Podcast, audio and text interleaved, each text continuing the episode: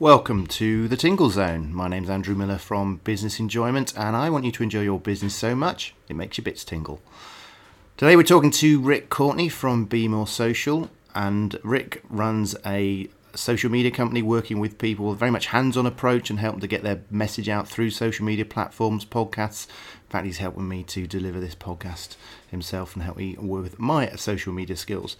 And Rick's got a really interesting journey through business. Uh, he's had a number of ups and downs. And if you are a startup or if you're having some difficulties in getting your business to where it wants to be, there's some really great tidbits in here that I think you'll be able to take away. So uh, I hope you enjoy it, and I shall now hand over to Rick. Well, my name is Rick. Uh, I have a company called Be More Social, and we we help SMEs understand uh, what makes social tick, how to make it work, um, and how to create content that is generally probably more interesting than what they would be used to broadcasting. Brilliant. Okay, so it would be useful just to sort of understand what your journey is mm-hmm. in, in, business terms to start off with. What's got you to this point here now? Well, um, I always knew what I wanted to be. Uh, I wanted to be a designer of sorts. Um, That's a broad concept. it is very broad. Yeah, yeah. I mean, it, it was that broad as well when I was younger. It was like, do I want to be an architect? Do I want to be a technical illustrator? Do I want to be, you know? And, and I finally decided that I wanted to be a graphic designer. Um, so I went to college. Uh, I did a, a BTEC National Diploma, a HND in advertising, and pretty much as soon as I left college, went to London. Uh, I did the the whole Saatchi thing and wanted to be. You said yes, as everybody does the whole Saatchi thing. I th- well, I thought they did at that point. You know what I mean? I thought everybody's going down there. Me too, because I think that's what we was bred. When when we, we did the HND in in advertising, the two lecturers they were quite influential of their time. Mm. So they're like, yeah, you want to be in London, and a lot of the people that I went to college with all went to London. Uh, we realised that we were just completely taken advantage of. Mm. If, I, if I'm honest with you, I think it was on like nine grand a year, peanuts.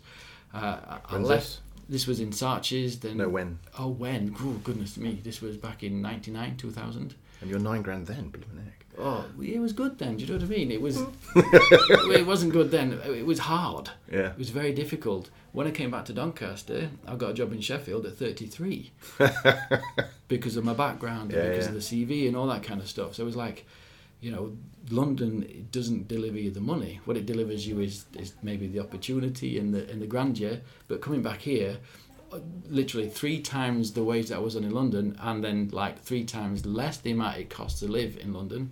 Yeah. I bought my first house when I was 20, you know, and um, I, I then very, very quickly decided that I want to work for myself.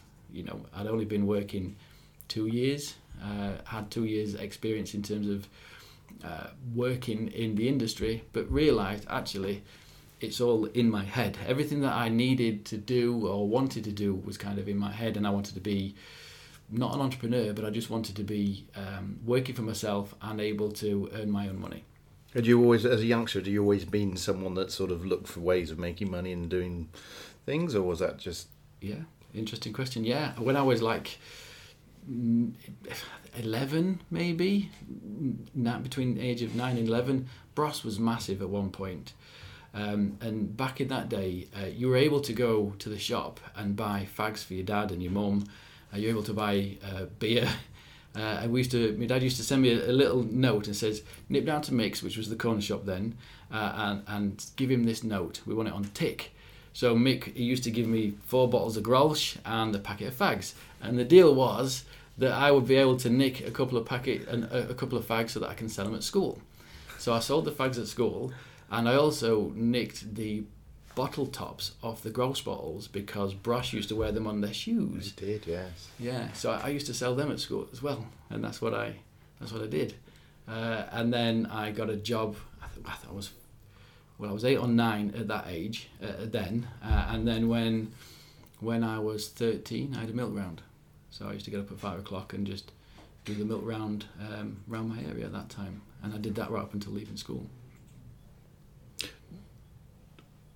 I don't know how much money you generated from these things, but what was what were you using the money for? I would just use the money for sweets at that time. You know, it wasn't it wasn't anything special. Uh, the milk round, uh, we used to have this thing whereas uh, every other day I'd have to buy breakfast in this milk round um, because it, the, the Richard, the guy who whose milk round it was, had another young lad. Uh, and we just ended up used to spending his money on breakfast. you know, it was it was just it didn't make sense to even have the milk round. Um, I only used to earn twelve pound a week, but you know I felt accomplished and I enjoyed it, and I felt like my own little little man, I suppose, really. Okay, just a little diversion. So, uh, okay, so you're back up in, Sh- in Doncaster area, earning 33 now, decided to go on your own Yeah. path. Um, what was the decision point which made you go, that's it, I'm off? Well, Because uh, that's always an interesting time, that kind of think you want to go, but then actually going, and then, Yeah. I always thought it. I, I wanted to be self-employed, and I purposefully took myself through various ranks. So the companies that I worked for, I wanted to start at the bottom, you know, and then work my way up to the top, so that when I when I left, they knew that I'd left. That was my sort of ethos, um, and I wanted to experience every aspect of any business that I worked in so that I can eventually work for myself. But the thing that pushed me over the edge was I, my nan died, basically. She died at 66. Um, and I, I just wanted the day off. I mean, I worked from seven in the morning till seven in the evening for this particular company. Um, uh, you know, I was the art worker and the designer there. All the BDMs used to bring their work to me because we got it done. Rick just got it done, and we're kind of known for that. Like, oh, just give it Rick. If you if it's in if you're in a rush, as clients always are, give it Rick. He'll get it out, and away we'll go. So I thought that I'd earned a degree of right to have that day off. Uh, and what had happened was the the boss is like, oh, could you come in in the afternoon? Got a rush job on. What time's the funeral? And I'm like, "Oh, but it's it's at half nine in the morning, so there's plenty of time to come in. I'm like, not really. My mum, I was close to my nan. My mum was ridiculously close to my nan because bear in mind we lived in London, uh, and I came up to Doncaster when I was 14, uh, and they, they would, my mum come to Doncaster for that reason because my nan was here, uh, and I did come to work that day, like I, I, I, I was asked to do. I did the work, but the next day I just handed my notice in, and just said, "Do you know, I wanted, I wanted, I wanted to do my own thing, and I kind of the lack of appreciation has kind of pushed me over the edge. I miss it. I will miss everybody here. I enjoyed working here, but I didn't expect that. Mm. And it took me by surprise, uh, and I left, and they they kept me busy actually for the first two years of my. oh, they kept putting stuff your way. Always put stuff my way. Yeah. And So, so were you expecting that No. when you handed your notice in? So, no. what was going through your mind? What were your expectations of stepping out at that point? Good question. Uh, I didn't have any expectations, if I'm honest with you. I've Or always been- fears, for that matter. Yeah, fears. I, I, I think that the, the fact that that happened drove me without fear to a degree, and I didn't have chance or opportunity for fear to set in because I was earning more money, actually working as third party. So I didn't have that opportunity for it, that fear to actually kick in. So like that, that third party bit stepped up straight away. So Instantly. uh, as you handed your notice in, it's like As okay, hand- and here's a contract. The next day, pretty much. Yeah, the next day. The next day, it kind of happened for me. Uh, I got a phone call uh, from from the uh, production manager. Says, um, "Have you really have you fallen out with us completely?" I'm like, "No." Like I said in my letter, it is with great re- regret. He says, "You won't mind doing this job then, would you? Uh, we're just in a little bit of a bind." I'm like, "No problem at all. Here's my day rate. This is what I want." And uh, we had a, a pretty. I mean, I, I used to work two days a week there, and then the same money I would get as on a weekly, which at that time was okay for me. Mm. Yeah, nicely balanced. So, uh, so what were you actually set up for doing? Just carry on, but just being a graphic designer, but just freelance. at that time just a just a graphic designer um, uh, but freelance very very quickly freelance took over I mean it would have been nice to be a graphic designer because you get a day rate you can you can build uh, a relationship with clients directly um, but the freelance route working in-house two or three days a week very very quickly grew into working for some of the leading agencies in the area um, and I was very busy Okay. What happened next? Well, uh, that that went well for many many years, and then there was a, a, a recession that hit. Really, I didn't hear about that. Yeah, it, apparently it came on us pretty quickly because all of a sudden the phone stopped ringing. You thought they'd talk about it more these days, you wouldn't you? would, wouldn't yeah. you? Yeah. All of a sudden, bang! Really? It, it all went in house. Everything. You know, as a freelancer, you were getting two hundred and seventy-five pound a day. The, and, and I never understood why they were giving us that kind of money when their incumbent like team were getting that a week maybe, or probably more than that if I'm honest with you. You know, five hundred quid a week or whatever it might be. But they'd give us creatives this kind of money a day, and I kind of expected it sooner. Um, but no, as soon as it became official, the phone stopped ringing, companies started flipping, uh, and I expected, okay, then as soon as they've sorted, they cleared their their decks, we'd be back in freelance mode again. No, it was a good 18 months before anybody was brave enough to get any uh, freelancers in. So it sounds like there's a little period where you're in the sort of the d- denial phase. Yes, You're saying it's going to come back and it'll be Yeah. fine, it'll be fine, it'll be fine, 100%. Yeah, and at that time I had another little business as well. as you do.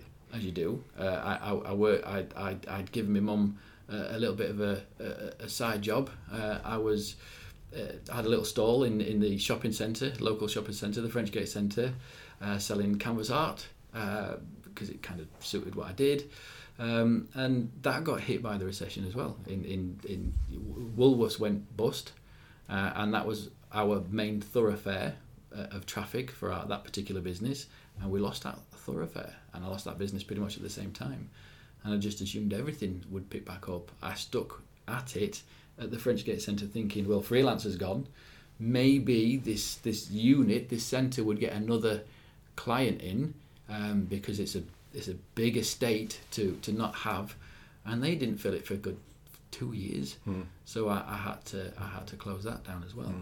So with the with the graphic design bit, when you say obviously the point where the penny dropped and it had gone, what was the point where you went, eh, it's not coming back? When the phone, uh, well, Because you're in that period of denial yeah, and you think it'll come back, it'll come back, it'll come back, but at some point clearly it didn't. So what was that? uh, like. it was a good three months. It was a good three months when when uh, the money had run out, and it, it- literally the mortgage wasn't getting paid. That's when it kind of kicked in, thinking I'm going to have to get a job. And then I tried to get a job, and nobody would give me a job because nobody was employing at that moment in time. Plus, I'd worked for myself for quite a few years by that time as well, so I don't think people trusted the fact that you were committed. Uh, they just assumed that because it was a recession and you lost your work, you were going to be off as soon as it picked up again. Um, so Probably quite rightly, in fact. uh, probably it was at that time. You know, like yeah, yeah. You know, we're getting ridiculous offers. You know, my the offers that I was getting, it, it probably only just cleared my mortgage. It didn't feed me or give me anything else. It just literally cleared the mortgage at that point. Uh, so it wasn't healthy. Um, so I signed on. I had to go unemployed, which is a, a very dark time for me, particularly. Never been out of work, and I had to sign on for like 18 months. Hmm. What did that mean to you then? I hated it. Absolutely, I can't begin to tell you how ashamed I felt, um, how I I just didn't cope very well with it at all. Just it was it was dark at that time. My mum and dad were uh, mum was ill particularly. You know, we found out soon after uh, Gallery Lane had closed, the shop at the at the Frenchgate Centre that she were poorly, and it was terminal. So all of that sort of kind of impacted pretty much at the same time. So that period was pretty naff. Um, like I say, I didn't feel particularly proud of myself at all.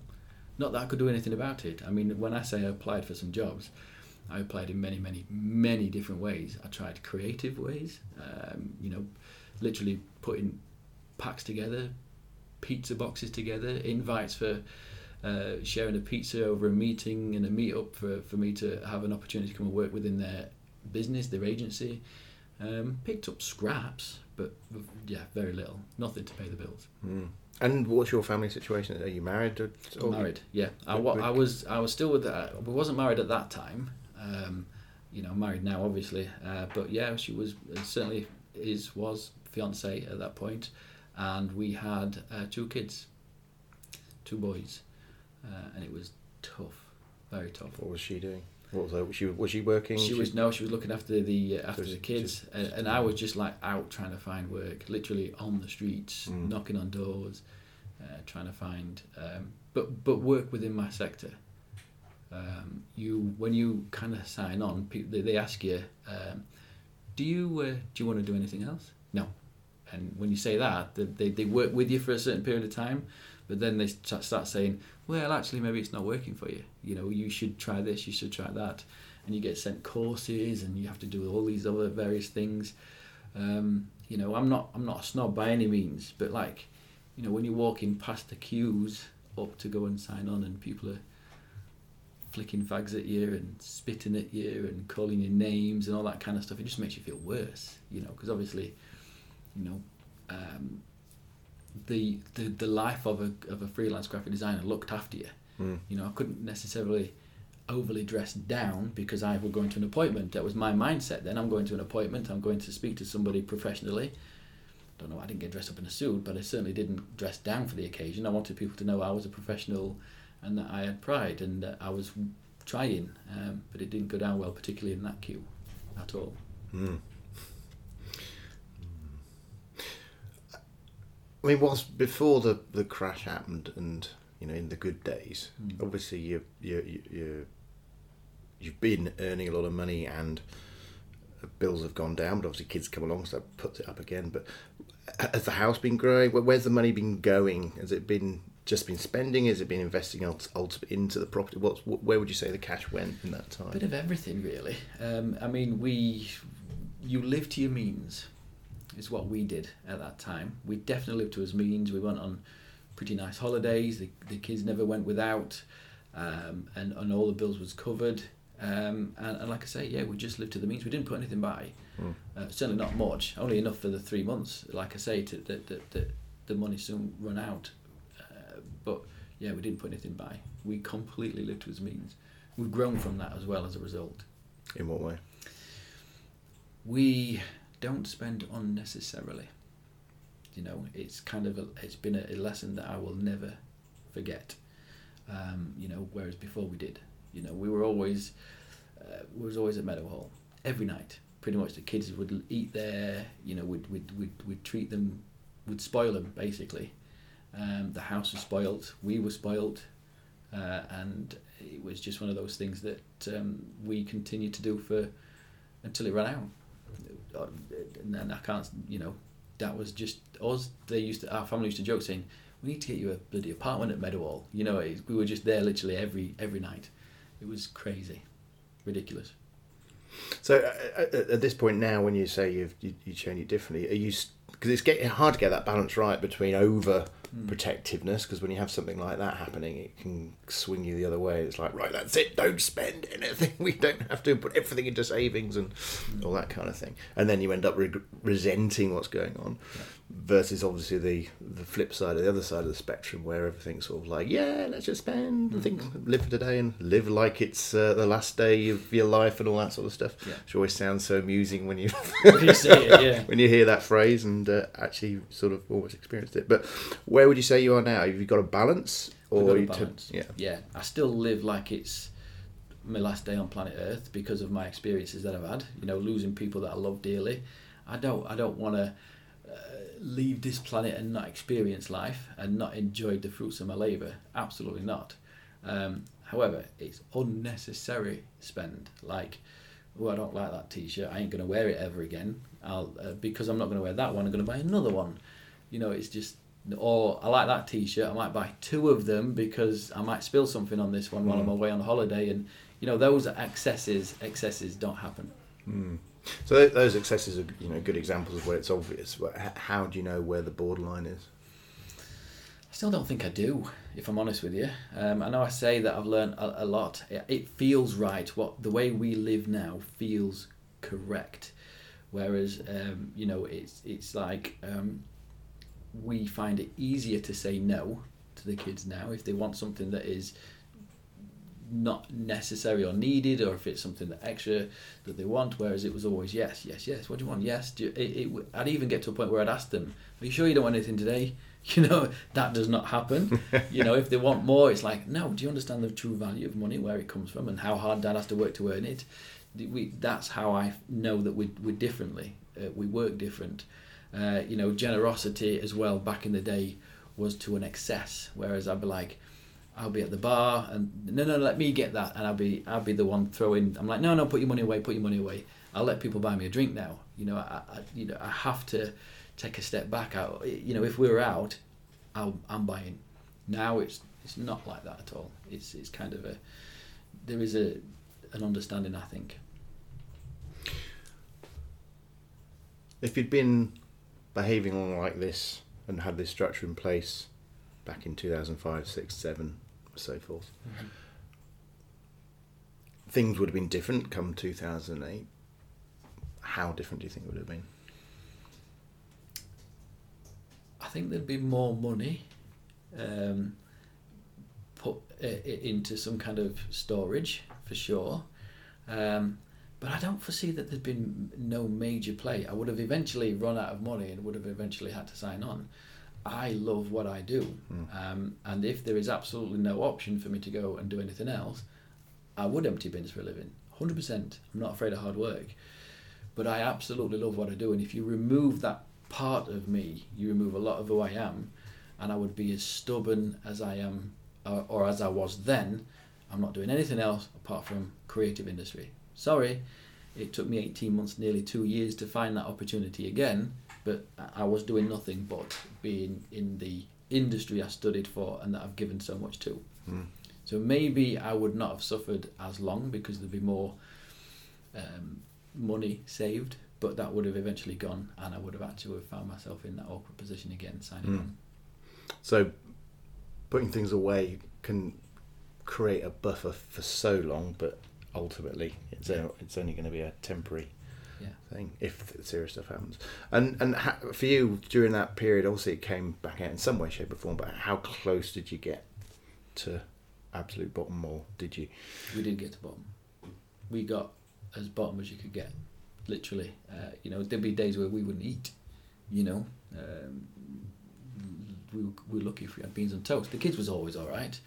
Um, but yeah, we'd be lucky. Um, the at that point in our lives, the the government were paying for the interest of our mortgage because that's that's what they did then. Um, you know, so it was for me as low as I could go, as low as I could go. I couldn't go any lower than that, um, and it was yeah, pretty shit time.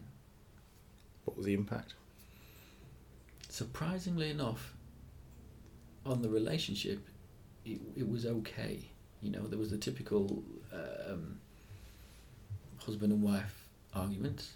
Um, you know, as I would, I think they're typical anyway.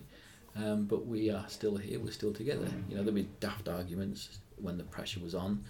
Um, you know, you should look to do something else, and you know, because I was that stubborn, I wanted to stay in this industry that had actually looked after us. Mm. You know, give me eighteen months out of the first X amount of years of eight, eight years or more, or whatever it was of our lives together. You've got to give me eighteen months to sort myself out. That's fair. Um, so that industry has always looked after us. I will look for something if I genuinely felt I couldn't get us out of this hole. Um, and you know, so those kind of arguments did set in. But in terms of a, a relationship, we were always pretty strong.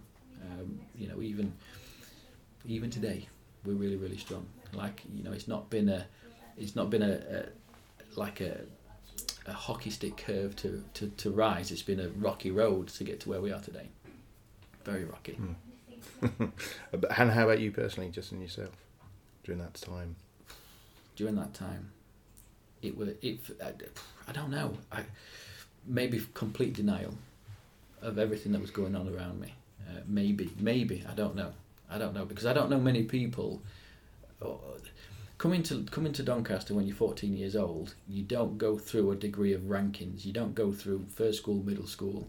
You go straight to big school. So in big school, what you tend to find is everybody's got their mates. So you don't actually have that person to speak to, I suppose. You know mm. what I mm. mean? That people that may have come up in the ranks, experience similar the same thing as you, you, you kind of have acquaintances really. So there's no one really to speak to. So I, I just talk to myself, just bottle it up, mm. and deal with everything uh, myself because again I want to protect my wife. I don't want to tell her what really is the true thing that's going off. I don't want to really tell her exactly how I feel today because I don't want her to worry because she's got two kids. She's got her own stuff to manage. how to look after that kind of stuff. So I don't want to have any impact on her. So yeah, I just dealt with it everything myself. I didn't really give it any thought of how it might impact me. I don't think it has. I don't think um, it's not to do with any. I don't think it's to do with anything special. Thinking that one day it's going to be okay, or me blindly sticking my finger in the air. And luckily, it worked out all right. I just thought, yeah, I'm not stupid. I'm pretty sure I could put one foot in front of the other tomorrow and get a step closer to where we need to be and fix things. Because one of the questions I was going to ask is how you got through it. So it sounds like it's ultimately confidence in yourself that you know you're in the right space doing the right thing and you can. Yes. Yes. It'll I, come back. I think so. Yes. My yes, I think so. I think so. At that time, you've got everybody telling you you're an idiot. You know, again, plenty of support coming from my wife, said, but yet she told me enough times that you're an idiot. You know, uh, her family said, you're an idiot. What are you doing? Get a job. You know, I've, I've got a mate here can do this, that, and the other. I'm like, honestly, we'll, we'll be we'll be fine. I need to sort it out for myself. I don't want to just do anything. Um, and then obviously, mum and dad particularly couldn't give me too much pressure because they had their own stuff to deal with at that time. Uh, and so I, I didn't want to let them know just exactly how Hmm. how bad it got. You know what I mean? They knew. They'd give me the odd 20 quid here and there whenever they could. But again, because their position, they couldn't work either. Hmm.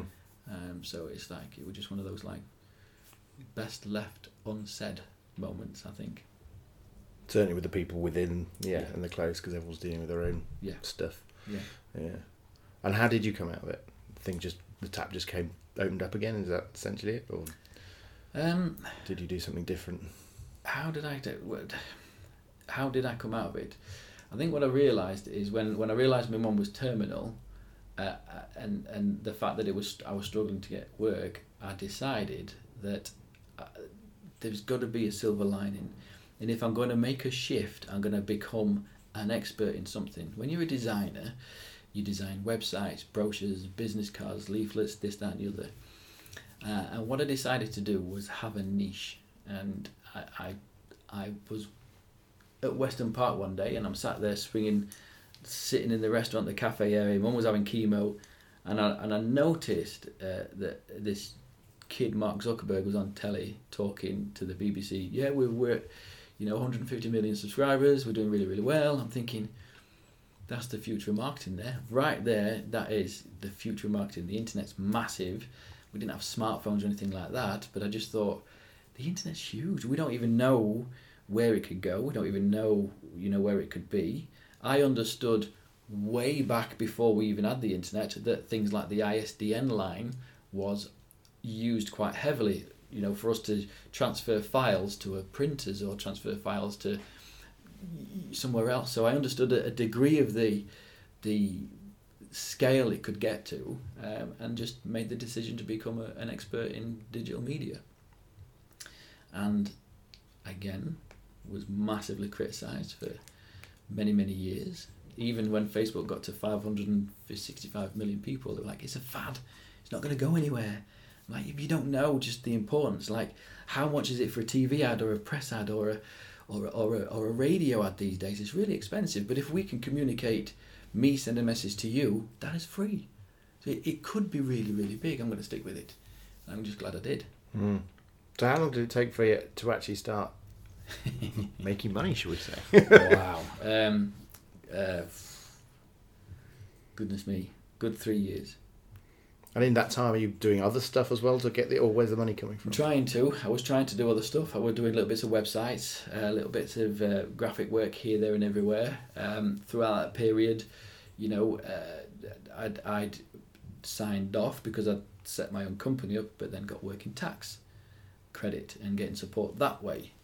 Um, so you know, eventually weaned myself off of that kind of stuff. Um, and then um, such a morbid story, but it's just the way it all come about.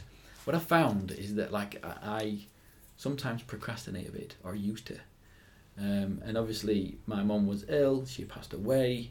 During that period, we realised that my dad was ill as well. Three months before my, my passed, my dad, we found out that he had stomach cancer.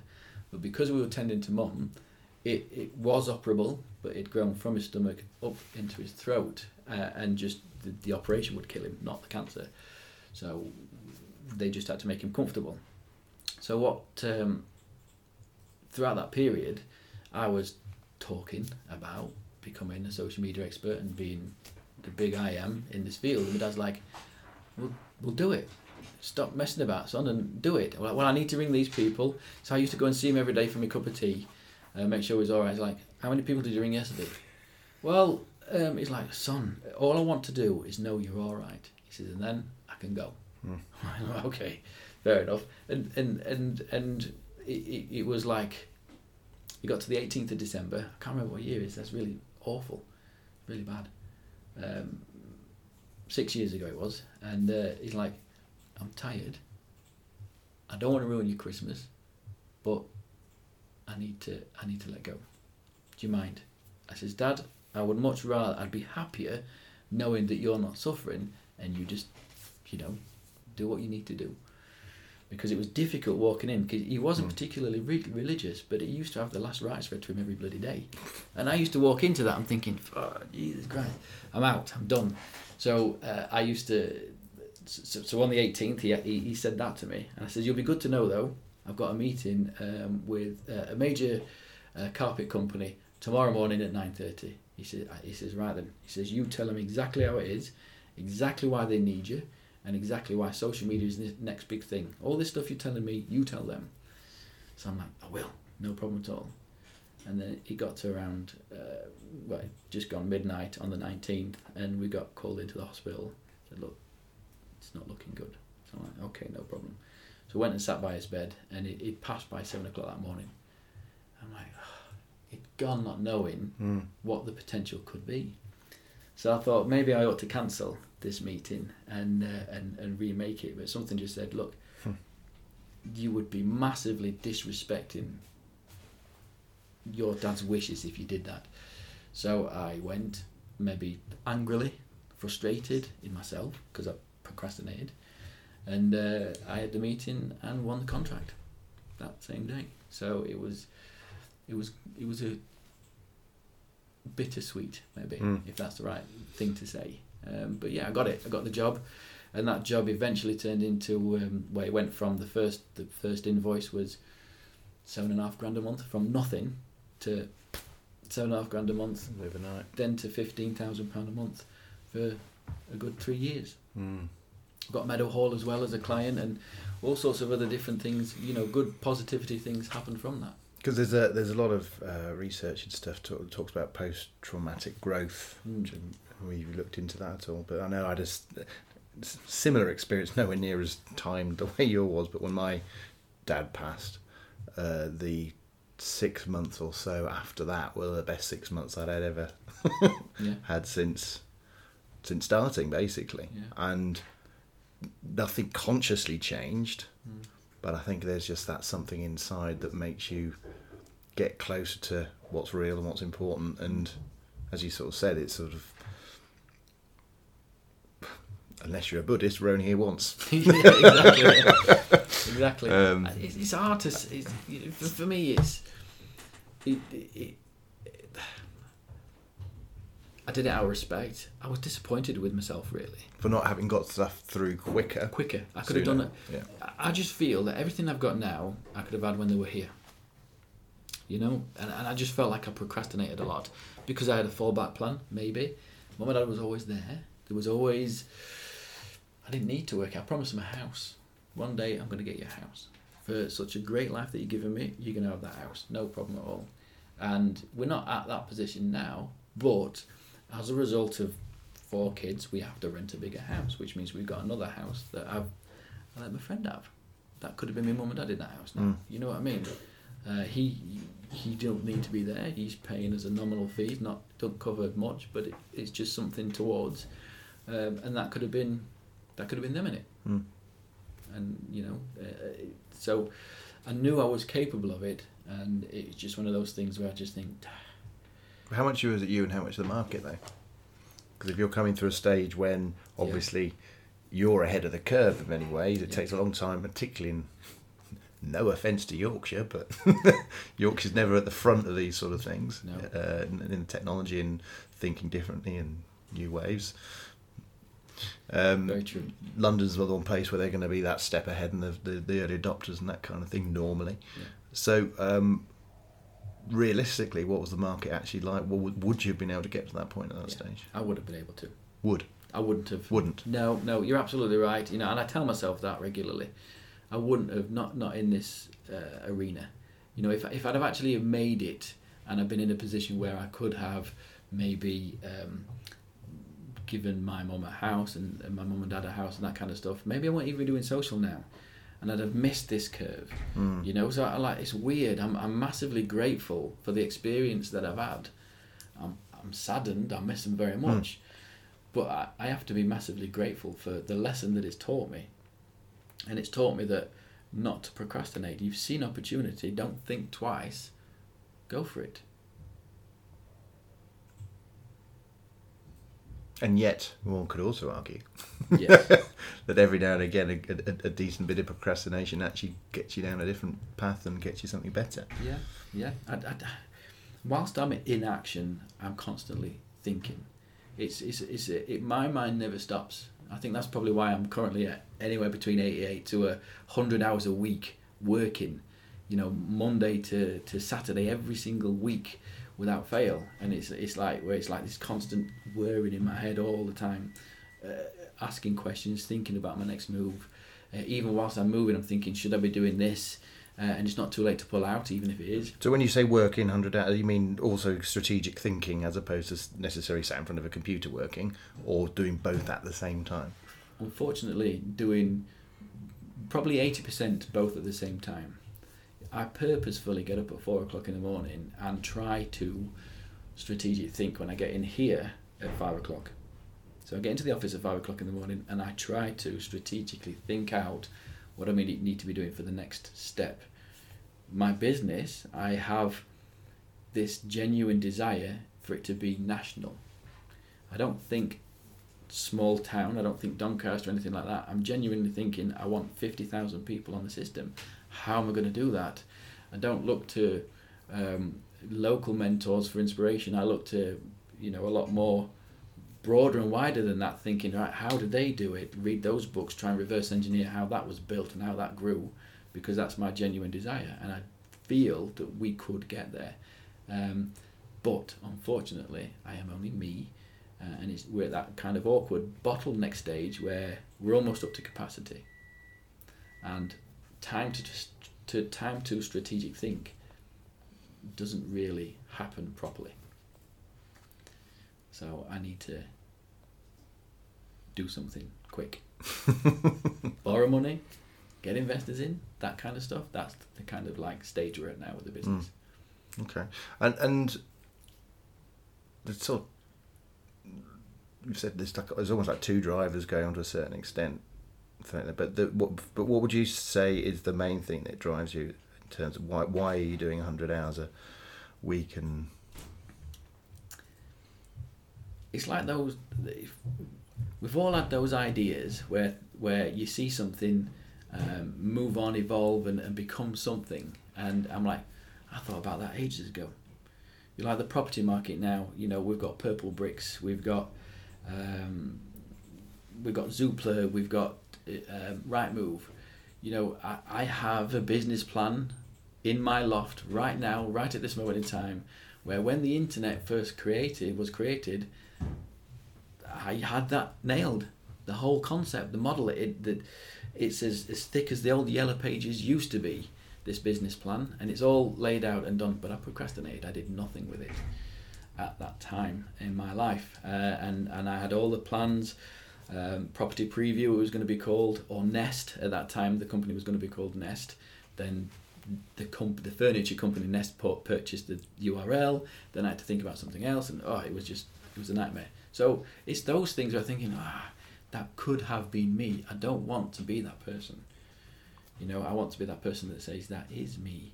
Um, I I forgot myself once. Uh, I was in a bit of a battle again with family, uh, and like, why do you bother? You know, this social media stuff, and this is at that time when um, it, it, it it wasn't really working for me. What had happened was we'd we'd lost uh, our biggest client at fifteen grand a month um, through um, a clash of opinions, basically. Um, you know, I said I was right, he says I was wrong, and I says, then we can't go on. Let's forget it. Uh, and he's like, done. I'm like, oh dear. So I literally had to completely change my business model. When we first started, or when I first started Be More Social, I wanted to help people um, understand digital marketing. A friend of mine once says, you don't get anywhere in business being nice. I'm like, well, I think you can do. Um, and, and, and he just that argument that I had with this guy just reminded me that person keep telling me you're not going to get anywhere being nice, Rick. And I'm like, I only do stuff out of niceness because I want to help. So I'd lost all of that. I had to completely change my business model, and I reverted back to when we first started ten years ago or more, helping people understand social. But I needed to do it properly, and I wanted to do it in a very disruptive way. To help pay the bills, what I did was I became a consultant helping people going into businesses back to being a freelancer again. Uh, and then I realised when I left those businesses, nothing happened. Hmm. They it just all went to to to to the wall basically. So I count I created this accountability package that from 500 quid a day went to 97 pounds a month and we held people accountable for their own success and that that actually works and and it started to work um, so it, it, when I see that kind of stuff start to take on and quickly I don't want to be the person that's let that opportunity go. So I'm constantly now thinking. I, I'm, I'm, I listen to people, how they use the system. I listen to people that come and tap me on the shoulder saying, "What are you doing now, Rick?" And I show them. I show them the dashboard that we've created. We had one person just give us ten thousand pound for one percent. So I'm thinking, if somebody's willing to do that, how good is this idea? Then we had another tap on the shoulder saying, What's happening here, Rick? Is another £10,000 for 1%. So I, I rejected it, basically. I said, No, it's not something that I want to do. I want to if everyone, you know, we've had three three offers of, of, ten grand for for one percent of the business. I'm like, what, what's going off? So now, if they see something in what I've created, I should start seeing it and believing it as well. Mm. I should start thinking, okay, take this seriously. So the the 88 hours uh, um, a week is me being an owner operator. So I have to not only work in it, I have to work on it as well. So nine to five, I'm working in my business, becoming that person that has to deliver, um, so that I understand this concept that I've created, which is a little bit different than disruptive. If I'm going to put somebody else in this role that I'm doing currently, can they handle it? Is my expectations of this individual going to be too much? So I, I have to do the 80 hours because I have to work within it so that I understand it fully so that I can then pass on the, the sort of mantle to somebody else. So you see it as a short term investment of time, sweat equity as they call it, in order exactly. to create the yeah. proper asset going forward. Yeah. Um, I presume you've read things like E Myth and Michael Gerber and that kind of stuff, and, mm. and uh, there's just a couple of things in there that uh, ring true because I've seen stuff he does, and, and one of the things is you'll never get rich on a product. Mm because the product will get nicked by someone else. Yeah. Even Facebook, their product's been nicked by someone else. They may not be doing it as well or whatever, but the concepts are, are, there. So again, going back to your thing in the loft and the big business plan, that was always going to get replicated. It's the systems that that make the business, and that person that's going to come in to be you doesn't need to be the same level as you. No. I know, and and it's but it's letting go, isn't it? That's another one. That's really. but that's where the systems. If you've got the systems in in place, yeah. then it's the systems that you tweak and change. You know, the McDonald's model is he uses all the time. Mm-hmm. Um, uh, so you can bring someone in at a much lower level, and then you should tweak working on the system to make sure that the system works for whoever comes in, yeah. which is then replicable. Yes. Because otherwise, you've got to clone yourself, and the cloning hasn't quite got to that stage. No, it's working hard. on it. it's really hard, especially when you know you've got this thing that.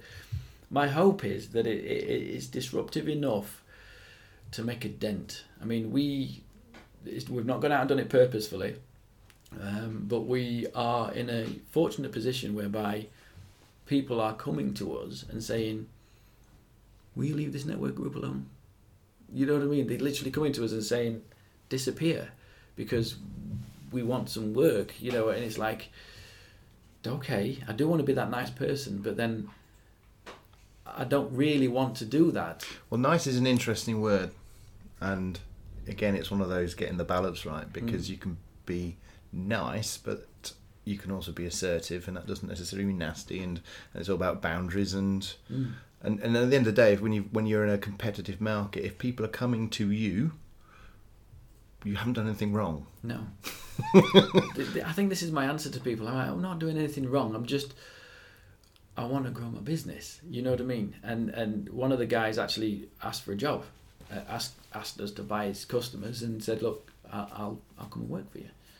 Uh, and that's like a, a, a really interesting position to be in now because it's like thinking maybe that's our growth model. Maybe we end up buying up smaller social media consultancies and have those people work for us. and convert them into the same model. Um, was a question came to mind there, which is completely gone now, but there we are. Uh, so, so the so there's so there's a yeah. I mean, there's a, yeah, there's the letting go. I think, uh, uh, as you say. So there's because because all the way through you've you've had to do stuff yourself, and everybody's told you you're not going to be able to do it, and you've been had to fight against the naysayers and all the rest of it and battle through. Therefore, it seems very hard to Yes. let go because suddenly, Yeah. in many ways, that's going against kind of what. Yeah, I, I, said something out of turn for. once, which is not kind of like me, and it, I, I, I got off on a tangent as I usually do. But one of the things were like with the, the, the naysayers are constantly at me. I'm like, for some reason, I, I want to build this business so much so that it, it becomes of service to so many more people than just people wanting social media. This accountability package is, is there to help hold everybody accountable for whatever they want to gain in life. So if it's they want to maybe lose weight, the system that we've built can be applied to that. If they want business consultancy, the system that we've built can be applied to that. And this argument we're going to and fro, it's like, when's it ever going to work for you, Rick? You've been at it too long now. Nearly 10 years I've been working in social media. And only really, truly, yeah, even when we had the big carpet company in Meadowhall and that kind of stuff, I had lots of staff at that time. So we're still just making a living, but a good one. You know, I wasn't like ridiculously wealthy, but I had a decent wage. Whereas I see this as being the future. Uh, and, I, and, I, and I said completely out of character, I'm like, one day you're going to be reading about me. And he's like, ah, that's a bit arrogant, isn't it? And I'm like, that sounded really arrogant, but I didn't mean it that way. I meant that I'm going to create something that special and that create that, that that disruptive that one day my hope is that it's going to be written about. One day my hope is that it's going to be that disruptive that is going to add value and service that this somebody's going to say this is the model that you should follow because it works like this, it works like that, it works like the other. Uh, and I didn't mean it would be you're going to be reading about me.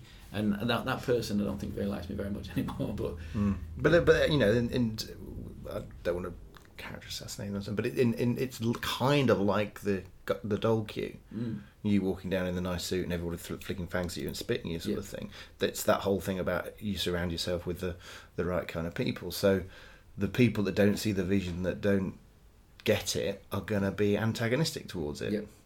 Yep, exactly that. I mean, I deliver webinars every Wednesday evening, and I got. It was at that time where I'm thinking I'm trying my hardest here to make it work, and we had like ten or fifteen people on the system, and at ninety seven pounds a month, very nice. I had a full time developer. I was still getting into trouble at that point. Lots of trouble because this office is over a thousand pounds a month, and the developer I had at the time is he cost me money as well. So I'm still getting into trouble. I don't know how I'm doing it or how I did it at that point, but I'm robbing Peter to pay Paul and just getting into bother and behind on stuff. And that's at that point where people were saying, you need to be thinking about this social is not going to work for you. And I'm like, you don't understand what I'm trying to do.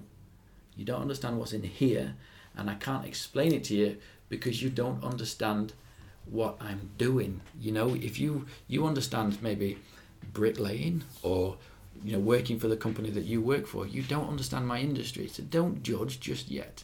Yeah, and and and it's at that point when I says one day you'll read about it. One day you'll be like, oh, that's what you did. Okay then, well done you. But you know, don't don't don't upset anything right at this moment in time until you've had the proof that it's going to fail. You know, even if we're getting one customer a day, or sorry, one customer a month, we're still growing so long as we're not losing. You know, and now it comes to a point where we're getting potentially 15 in a month because people are jumping on the system, and now I'm right. And I still don't have, have it in me to go, ha, told you so. Sometimes I want to, but but a large part of me is just like, meh. Well, they're not reading about it yet either. So. No, no, exactly. It's an interesting thing that you said there about proving that it fails. Mm. How do you prove that something will fail, as opposed to it's not working yet, Yeah. which to some may look like it's failing, because. And I'll set you the context here because there's this lot of stuff about persistence and keeping going and, and all the rest of it. And you know, the, the, the, the, you need to be persistent to be a success and all that sort of stuff. But of course, we only hear about the people that succeeded. Uh, I always remember an episode of The Apprentice, and there was a guy. It was in the interview stage, and he had a business model, and of course, he knows he's going to get challenged and tested. And so when he had Claude and Alan Sugar saying you're wrong, he took on the persistent view, and he said, "I'm so passionate and I believe in my model so much that I'm not going to change it." You know, da da da, because he thought he was being tested and he believed in it. He got fired because his model was wrong. Yes. But it, but he, he, he ticks all the boxes of being persistent. I don't care about the naysayers. I don't care about the people saying I'm wrong. I'm going to damn well do it. Yeah. But he got fired. Yeah. so it's really difficult for some. uh, As, I know, flip it back again. Working with people who've gone through insolvency quite a few times, actually the right thing was to let it drop earlier Yeah. and to let it go because it can going on too long can cause as many problems as as dipping out too early. So it's a really difficult thing. It's easy to say persistence, is the word, but it's very difficult to judge. When have you proven that it fails? Yes, yeah, it, it, it is, and and you, those seeds of doubt uh, had uh, at some points crossed my mind, you know, but I think you have to become, and and again those experiences that I had when losing people, you have to become self-aware. I know when I'm good, I know when I'm bad. I know I've done something wrong, I know when I've done something right. And I'm very hard on myself continually. And I, I, I don't think I would flog a dead horse. And plus, I know my industry inside out. The amount of work that I've left on the table because people can't afford my services is, is shocking. People always say, if I had a pound for everybody, you know, and I, and I used to get, I, I, I- used to get sick of saying that. Well, if I had a pound for every startup that I've educated, I'd be a millionaire by now. So what I wanted to try and do was create a system that was as close to a pound as it could be, uh, and that was my ethos. And I think, it, and, and at my at that point, I said, I ain't going to break a hundred pounds. I'm not going to break that hundred pound barrier, even though I'm VAT registered, even though it's I I have to give twenty quid to the government uh, as a result. You know that kind of that kind of stuff, and, and my earnings are slightly less. I need to make sure that this model gets created. So first of all, what I said set was my value benchmark, how much it was going to cost, and I built everything around that. Okay, we as an agency charge fifty quid an hour. So our next level down from what we do is well, at that point, all I did was offer a Facebook group with webinars, and that was fifty pounds a month. So I thought to myself, if I had a human aspect on there, we're able to build relationships, we're able to build um, a, degree of physical accountability in there. I want 50 quid an hour, let's make it 100 pounds. So it just kind of all slots together. So an understanding of my industry and how much I want to earn per hour as a company, it just all kind of felt right and slotted together. And I just thought that it wasn't necessarily the fact that the concept wouldn't work, it might be the way that I'm explaining it. It might be the way I am communicating um, the value proposition. So I went through many, many different iterations of, of, of communicating that message, and I feel I got it right now. You have to be massively self aware. Hmm. So if you were gonna, you were talking to somebody. Let's say we had another crash. Mm-hmm. You're okay because you've got a different model. but you're speaking to someone who's going through what you went through. Yes. I'm guessing it's not. It's not a black and white answer as to what they should do. It's not a black and white answer, I suppose. Um, I mean, I, I think we're crash proof at the price level that we're at. I think we might actually get more customers as a result of the crash because the people that are spending five, six hundred pounds a month will come down to us. Um, and how I I'm not probably wired up correctly because I would say stick it out. Yeah, don't digress because I think that in some respects I could be wrong here, but in some respects it's almost a sign of weakness in your you your belief system, you your your own worth if you decide to maybe digress uh, for a short period of time. Um, you take your your finger out of an industry for a, a, any length of time, six months, twelve months, you are so out of touch right this moment of time. It's unbelievable, and to get back up to that again, you may have missed out on your your your, your calling. Um, you know, if it's something that you know that makes you feel ill when you go back to it, then it's not for you ever. Um, but literally, if it's something that you love, uh, you know, I'd rather earn twenty grand a year doing something that I love than hundred grand a year doing something I don't. Yeah, I, following the thing that you love, definitely. Um, stepping out 100% and and the pace certainly is something like social media and that sort of thing which moves so fast you you've got to be out of it um, I would just question whether sometimes it's necessary to do something that if you can keep your your, your finger in the in the in the industry but if you can step away and do something that may not be right for now in order to fund yeah. that make that happen or whatever yeah. I don't see that as a weakness. No I don't see that. I mean the thing is that I would um, flexible. Flexible yeah that's the word. The thing that I had considered uh, back in the day before I, I managed to get a, a, a job and all that kind of uh, work coming in I'm going to work in a bar. I'm going to work nights uh, so that I could work days because uh, my work ethic was always there. When I used to freelance, we used to work 36 hours straight, no sleep, um, you know, and just literally work all the way through. So the work ethic is, is definitely there. Um, it's just it's, it's it's I don't know. Persistence is is just for me. It's it's a horrible question that I don't like answering, and and I, and I knew you'd probably ask it, but it's I, I got frustrated once and I, and I and I got sick to death of reading those articles. Why 99% don't make it and just 1% do? Uh, and they always talk about grit, persistence, this, that, and the other. And I think everybody's got it. Everybody's got grit and persistence. So I just don't think those articles do what you really have to do justice. You know what I mean? And it, it kind of like grated on me a little bit. And I think it goes beyond that. It's how you handle your your mindset for me, mindset is everything. It's got nothing to do with grit and persistence because you can be really, really arrogant and have the wrong mindset. I'm going to do it, but procrastinate. I'm going to do it, and and you know, I've got friends now that I speak to. I try to speak to. I'm going to be big, me. I am, and they're really, really persistent, but not in the right places. Mm. You know, and you know they don't have a plan. They don't have any goals. They don't do anything. You know, it's just unplanned persistence is suicide and I think other things you said, you know, make sense to me in terms of you know being being self-aware, understanding, being confident within yourself. So I think being persistent about yourself works because the true entrepreneurs, successful businessmen, they've let lines drop and businesses close and all that kind of stuff. That's not failing. No. That's a strategic decision, confident within themselves that they're going to be able to take things forward, but this they've proven it's failed, it's not working. So diverting away from things is not in itself a weakness. It depends on the context and what's going on. Yeah. And I think that persistence is, is comes back to an internal thing rather than an external thing. I think you're right. I think success is internal. You know, whereas before, before my mum and dad died, I probably didn't have as much confidence in my abilities.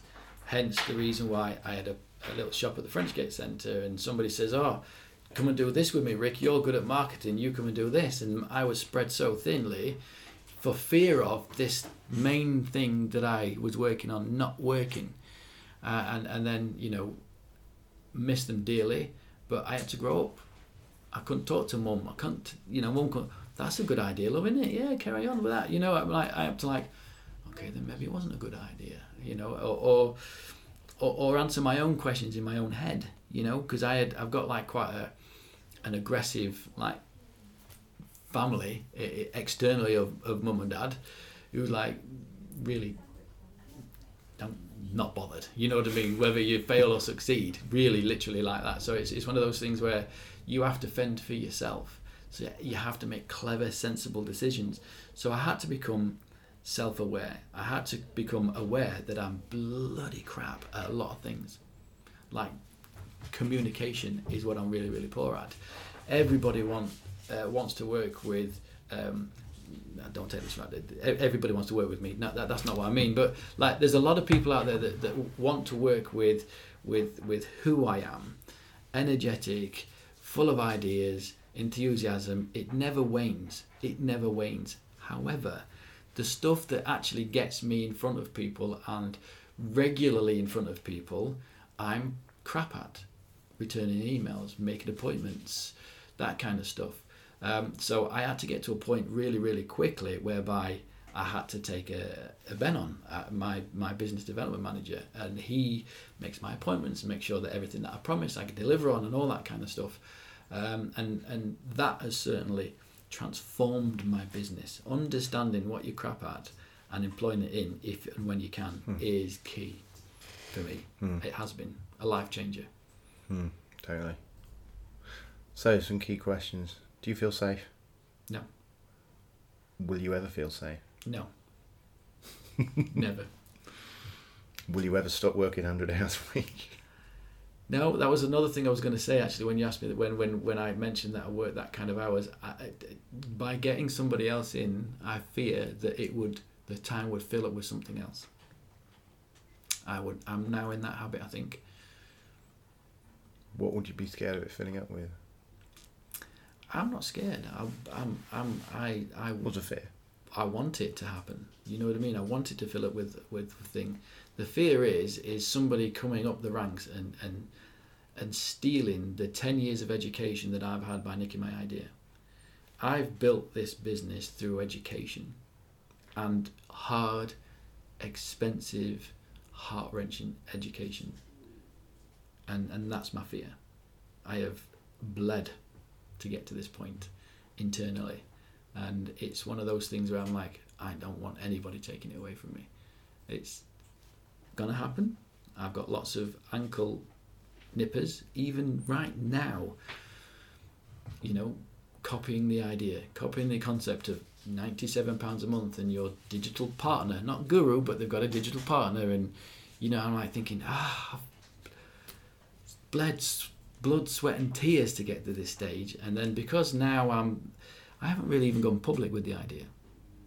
People I network with now know that this is what we do and this is how we do, and people have shared the dashboard and all that kind of concept because they talk. They become evangelists. And then, you know, other people that we network with have, have kind of adopted terms and log onto our dashboard and get this resource and all that kind of stuff. And I'm like, oh, really, really, really understood what it takes to get to this stage or to this position that I'm in right now, maybe maybe they would do it, maybe they wouldn't. I don't know. But that's what I'm scared of. Somebody else come along and, and taking, just abusing the sacrifices that I've made. I've got four kids and, and I'm working at 88 hours a week.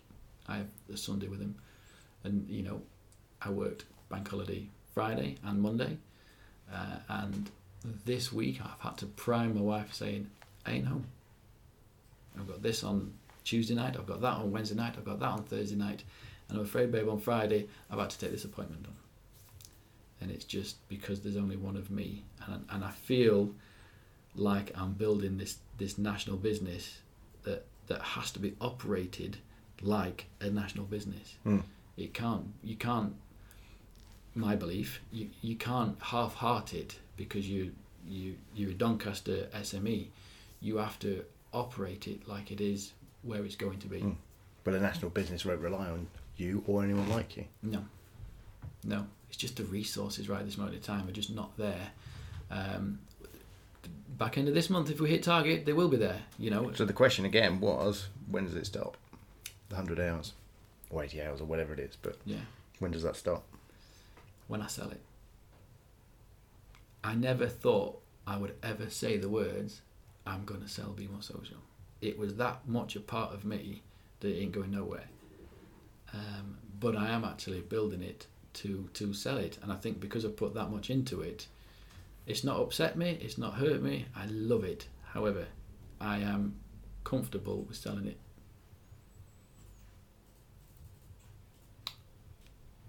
Would you stop there? No, I have another idea. My question was, when would you stop working that number of hours? That number of hours, probably in the next three years.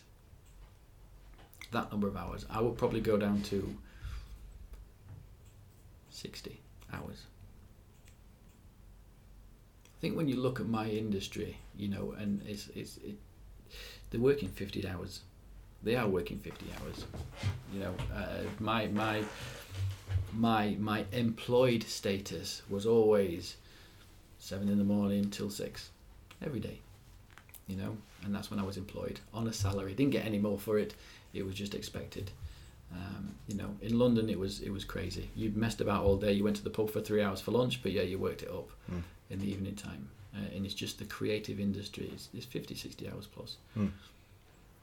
Hmm. It's just the it, it- it's maybe where your focus shifts Mm. because if you're going to sell this business, you've got to be 100% out of it Yes. before you sell it. Yes. So in terms of working in the business at that level, that Yeah. sort of dropped off long time, long before you sell it. Very, very good point. Yeah. Yeah, well, three years, I reckon. I, you know, my, my, my aim is to sort of um, move it on in five, in five years. At that point, we will have all the business models in place. We will have the the weight loss, the business coaching, the full accountability package, and the company is is is under at least this one umbrella, and all of that process and the APIs and the uh, everything gets sold on on with it. For me then to to to move on and, and educate other people that's what i want to do. I want to i want to have a pot whereby i become well i just help people get a runner on that runner because i know exactly how hard it's been to get to this stage. For me to move on i only need 50 grand in the bank so that i can just move on to the next stage so i just want to provide that for people i just want to say right okay then i've got a million quid uh, i'm looking for 20 businesses, uh, 20 ideas that I can invest in, and I'm going to house you in an office. I'm going to be, become part of the business. I'm going to help you get to where you need to be and tell you exactly what I've done wrong so that you don't do it as well. And what we've done right as well. And what I've done right. Knowing what done is really useful. yeah. Getting things right also helps. and uh, we do get the balance of both. Yeah. All right. Good stuff. I think we'll stop it there then. Thank you very much. Thank you so much, Rick Courtney from Be More Social, for your thoughts and your ideas. If you want to know more about what Rick does, then uh, just go and tick Be More Social into Google. His website will come up and you'll be able to find more info about him there. These podcasts are not necessarily here to give you all the answers. I want you to think about what's been said, what's come up, and how you might apply that to your own situation. And if you've enjoyed it, then please subscribe to the podcast and, of course, share it on the social media platforms. And so more people get a chance to hear what's going on. Thanks very much for listening. My name's Andrew Miller from Business Enjoyment, and I want you to enjoy your business so much it makes your bits tingle.